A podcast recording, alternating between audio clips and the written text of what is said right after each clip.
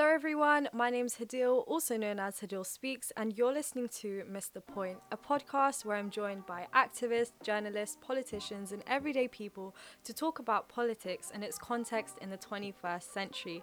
Now, today I am joined by the amazing Andrew Coker, also known as Andrew the African Kid. Would you like to introduce yourself? Hi guys. Um, as Hadil said, um, I, I go by Andrew the African Kid on TikTok. I suppose you could say I'm a social media activist to some degree, but um, I talk about all sorts of stuff and I study law at Warwick. Before we get started with this episode, one thing I wanted to highlight is a project that Andrew and I are working on called the Racial Project. Andrew, take it away. Tell us why people should get involved and what's going on. So the racial project, as Ito said, is something that we've been working on. It's kind of an educational resource that we're creating and it's something that we need your help with. Essentially, we want people of color to come and tell us their stories of racism, tell us their experiences, and we're trying to collect them into a book to to get to sell to people. Um, all of the all of the proceeds are going to charity, of course. With this nice scam or this nice scam, um, but we we'd really love it if you could give us your your stories and we can help you know create a better society by educating people. One thing you'll hear throughout this episode is being open to learning from different people's experiences is absolutely fundamental to the betterment of society. And so we'd love if you could take part in that and helping to educate the masses. 110%.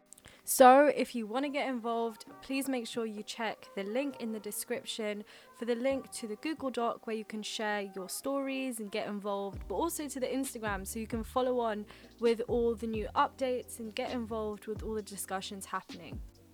But without further ado, let's get right into the podcast. First of all, fragility, because it comes in many different forms. It can come across as white fragility in discussions about race, it can come across as fragility in your masculinity in discussions about sexism and gender.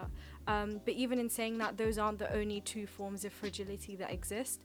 But what all forms of fragility do is they ultimately deflect and distract the conversation and completely changes the course of discussion into something wholly unproductive, I would say. What I'd love to know is how you feel, you know, fragility manifests itself on social media or in like political activities such discu- or discussions. Um, I think that just comes it comes across um, through defensive um, ways of talking. When you try and bring up the subject of people's privilege, mm. people become very defensive and they um, instantly start denying that they have any form of privilege or any form of advantage or that in any way that society benefits them. And that I feel like people, when they become defensive and start denying it, that's just how it manifests manifests itself. And then it has a wider effect because when they start denying it, they then become anti movements that will help to end things like white privilege and class privilege and all these different things and gender privilege, etc. It's it's almost like people use their fragility to absolve themselves of any responsibility to help change the issues at hand, mm. um, and it's something that a lot of people like. People just feel like, oh well, um, if I can like not be seen as responsible, this isn't my mess to clean up. When it's a it's a it's a duty on all of us to make society a better place. 110%. And you know, this is something I did recently in a video. If you're not already following me on social media, it's at Hadil Speaks. And in that video, I was talking about how patriotism in today's society is being used as a method to avoid conversation. Conversation, particularly pertaining to how to improve a country or the faults that lie within it. I'd consider myself as someone who has a lot of love for Sudan. But that doesn't mean I feel the need to avoid conversations on the things that need to be addressed and changed. And this is an example of fragility, right?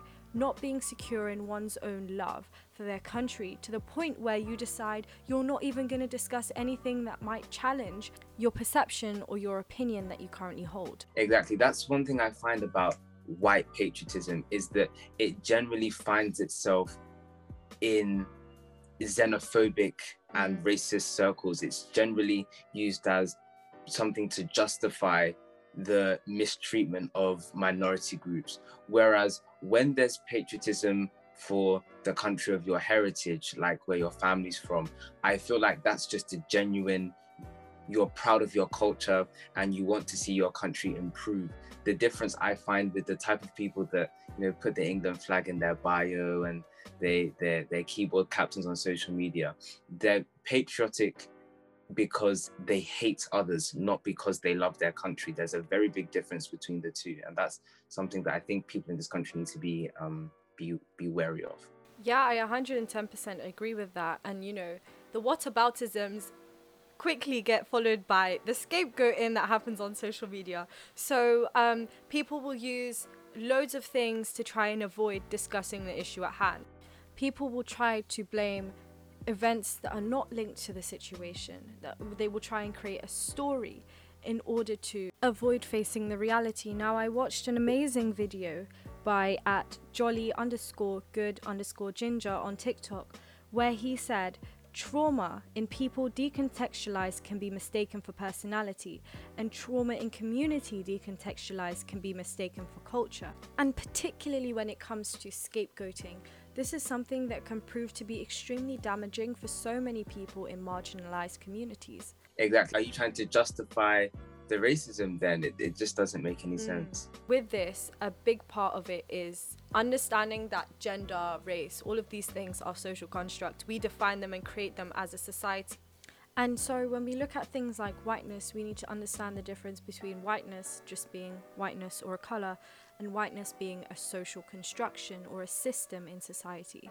and the way it's been constructed is pretty much all the positives. You know, the being educated, the being articulate, the being um, having control over your emotions. And I feel like the contrast to that would be what society has defined as blackness the loudness, the aggression, the danger, the being a menace to society, whatever. And once we start to pick up on these trends, we start to notice how fragility plays into those stereotypes. And i'm speaking specifically about white fragility here. Fragility white fragility will mean you know i'm the smart one i'm the educated one you're just being aggressive.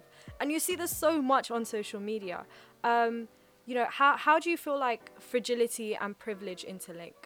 I think like like we said earlier privilege is kind of like like fragility sorry is when people deny their privilege it's like when you have a privilege in any right. sense and not just white privilege you there's automatically going to be some form of fragility there. There's always people are always very defensive, and I I don't blame them. If someone if your understanding of something is that oh my gosh you have privilege and that means you have all the advantages, everything is laid out for you, and you've never had any form of problem in your life, then I can understand why people will be fragile about that and thus defensive.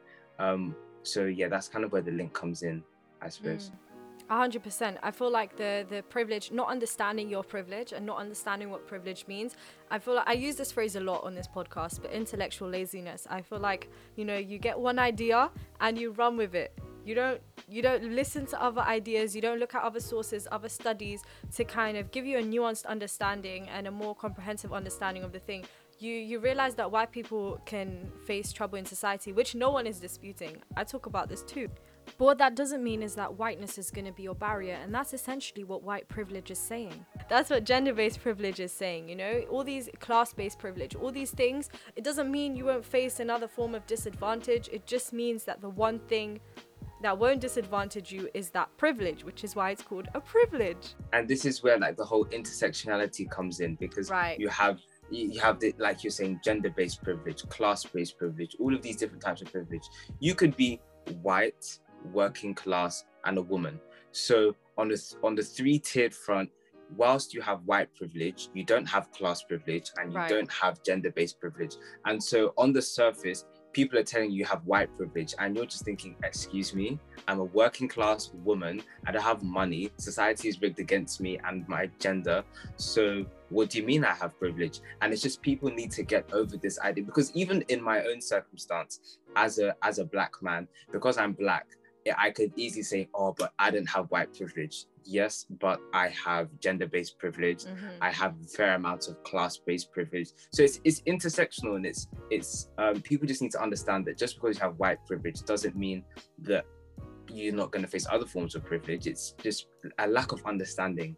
And when people don't want to learn, and this is the biggest problem with society, the older we get, the harder it is to learn. But it's just people need to be more more receptive to hearing Yes. um, to hearing new bits of information and understanding the world and how to make it better. Yes, I completely agree, especially when it comes to social media. I think we need to familiarize ourselves with the idea that if you don't know enough about a topic, you just don't need to speak on it.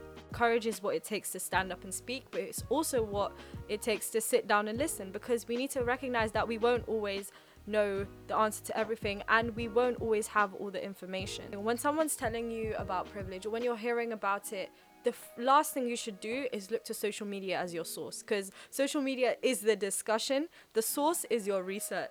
And so it's fundamental people do their research and you do your research before you hit the timeline, the comment section, or the record button of a video. Exactly. And the thing about what, what I found about social media is it's often very, very easy to find people who think the way you think.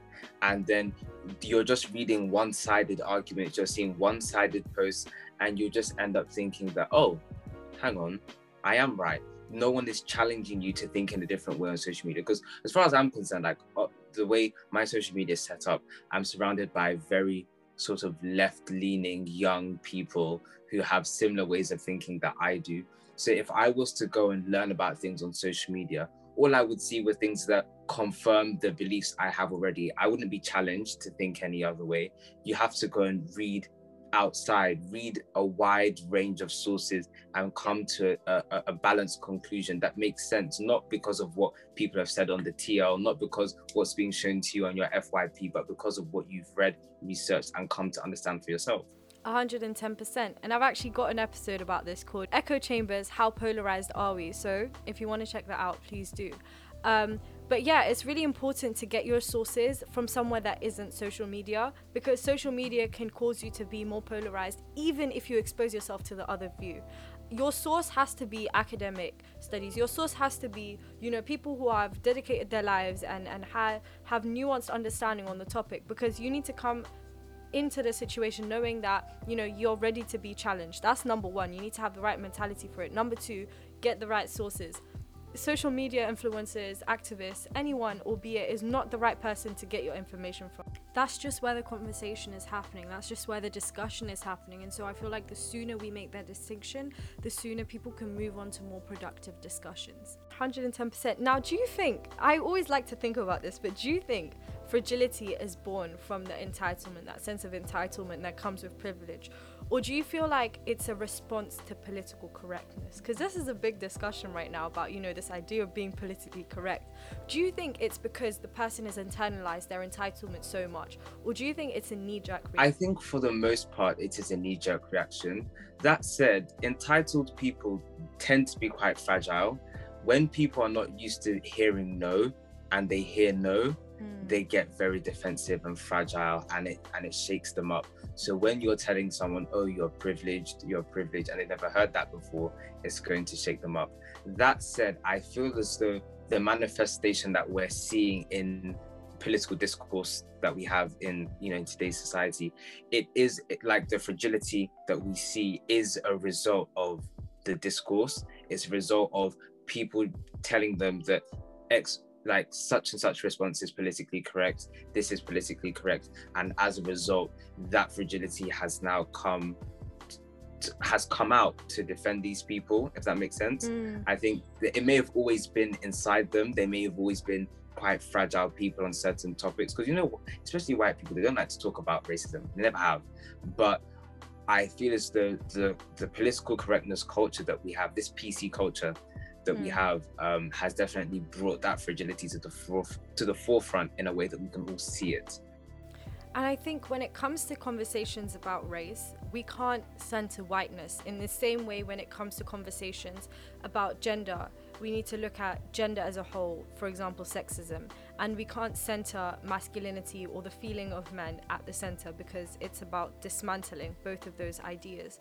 Um, and you know, when when fragility happens, like I said in that clubhouse room, the conversation not only gets moved from the reality of, of black people, it then changes completely into the feelings of white people. And that's one of the key problems with fragility. It centers whiteness or it centers masculinity or male fragility instead of the topic at hand. And deflection is a very powerful tool and it's a very damaging one too. It um, is. It is. I was talking to my friends the other day and we were saying about how in secondary school things would happen like lots of microaggressions and stuff like that would happen and you wouldn't necessarily call it out one because it's hard to prove and two when you call them out and people react like oh my gosh i'm not a racist i'm not a racist you almost feel bad for them and it's mm. like this is not about your feelings. This is not about it's not about you. It's not about making you feel better about yourself. It's about dealing with the racism or whatever social issue that the, the fragility is um, is about. 110% and i feel like one of the biggest problems is how we've been taught about racism and how we've been taught about you know um, different forms of discrimination and oppression in society. In school we get taught about the extreme. In that we get taught about the transatlantic slave trade for example. And people connect that with racism. And so when you call out different forms of racism or white supremacy that contribute to this overall structural systemic system of oppression, people be like, no, I'm not racist because what they've been taught is racism is slavery. But it's it, it's very different forms of things. You know what people have been taught is sexism is not women not having the vote, but it's much deeper than that. It's, it's multi-layered it's only for them it's only you know it's only racism if you if you say the n-word if you openly call someone a monkey or something like that. Like that is racism and that's where it stops. What they fail to understand and this is very important it's something that the education system really needs to work on is the fact that these societal issues these ways of oppression are so multi-layered and multifaceted that you could be exuding racism in in a way that it's it's subconscious. And this is the problem subconscious bias and all of these all of these ways of of oppressing people through microaggressions that you're not aware of need to be taught if people are gonna if people are gonna learn. Right and that's that's a whole nother topic on the fact that you know one of the tools used to understand this i'd like to call it rather a lens is critical race theory. And the discussion about critical race theory is is really interesting at the moment you know. A lot of people are are, are disliking it um, because of the fact that you know it centers race as a lot of issues. And that's kind of the point of a, a theory. It doesn't mean it's the only theory or the only way to understand problems relating to race. But you know understanding how different things that we'd consider small may contribute to racism is fundamental. And that means a lot of people are going to get shaken in their boots. A lot of people are going to be you know confronted with truths that they may not have realized previously. And instead of allowing your fragility to take the front wheel maybe have more perception and openness to understanding the different things. Because for example for me when i was in school um, you know my natural hair was a big thing. You know african culture our hair is a big thing for us um, but I was always ashamed of it, not because um, it was ugly, but because of how people would react to it and how people would make you feel because of it. For example can i touch your hair? Is it always like this? Is it um you know you know that's not really professional. Maybe you should have it up. Like teachers for example all this kind of stuff. That is contributing to racism right? That is that is a part of racism and people don't realize that because like we like we've highlighted racism is painted as this broad brush slavery or broad broad brush using the n word. Agreed agreed. Yeah 100% i think it's it's it's it's it's the little things that people need to learn about more often than i mean the big things you know not the macro aggressions people tend to have that down pat. That's very mm. basic mm. knowledge. It's the smaller it's the smaller ones. The death by a thousand cuts racism I forgot, mm. I forgot who said that. I think it was Gina Yashere. Um, it's that type. It's it's those things that contribute to the wider the wider system. That yep, you've definitely is, hit the nail people. on the head, and I completely agree with that. And so, first of all, I'd like to say thank you to Andrew for for joining me for this episode, but also thank you to everyone that's listened. I feel like if you if you want things to take away from this episode it would be that you know fragility is something that you may not be aware of but something that you need to start becoming aware of if there's a discussion about a marginalized group of people and you're the center of it chances are you've centered yourself in a place you shouldn't have and that is a form of fragility you know it's not about you it's not always about you and that's a big part um, and the second of which, we need to have that meaningful dialogue. And to do that, you need to be willing to have your opinion changed. And you need to be willing to sit down and do the work beforehand. Don't speak on things you don't understand. That's that's okay. It's okay to listen sometimes. Um, you know, there's this quote that my um, mum always used to say to me you have two ears and one mouth. Listen twice, speak once, right? Um, and this is a big part of, of fragility. Kind of question why you think things. That's that's a big part of changing society. Do you have any final thoughts? I would echo what Hadil was saying about being open. I think that's the most important thing in in changing the way that society society is on certain issues that everybody needs to be open to hearing something different. We've all been raised with you know often a single narrative of of people's struggles of societal issues. We've all been raised thinking a certain way and we need to be open to understanding that maybe this isn't the right way to deal with this issue. Maybe i need to think about things differently. Maybe i don't have the full picture. I don't have the entire the, the, the all of the knowledge that I thought I had. Maybe I need to re rethink about certain things.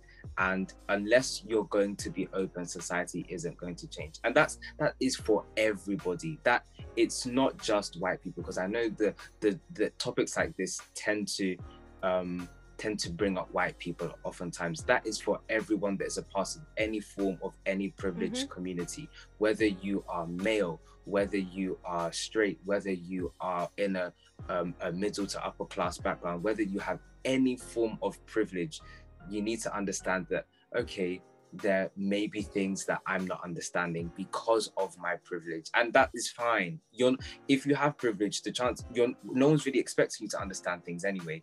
But the the thing is you need to be open you need to be open to to to learning more and to be thinking things I feel like that's the perfect way to end, and that's the perfect way to conceptualize everything we've been saying. Um, if you want to keep um, following Andrew, he's absolutely amazing on social media. His Instagram is at andrew.coca. Um, I'll leave it linked in the in the comment section. The comment section. What is this? It's not YouTube. I'll leave it linked in the description. And um, his TikTok is Andrew the African Kid will also be linked. Don't forget to get involved with the Racial Project and also follow this podcast because I've got some incredibly interesting episodes lined up.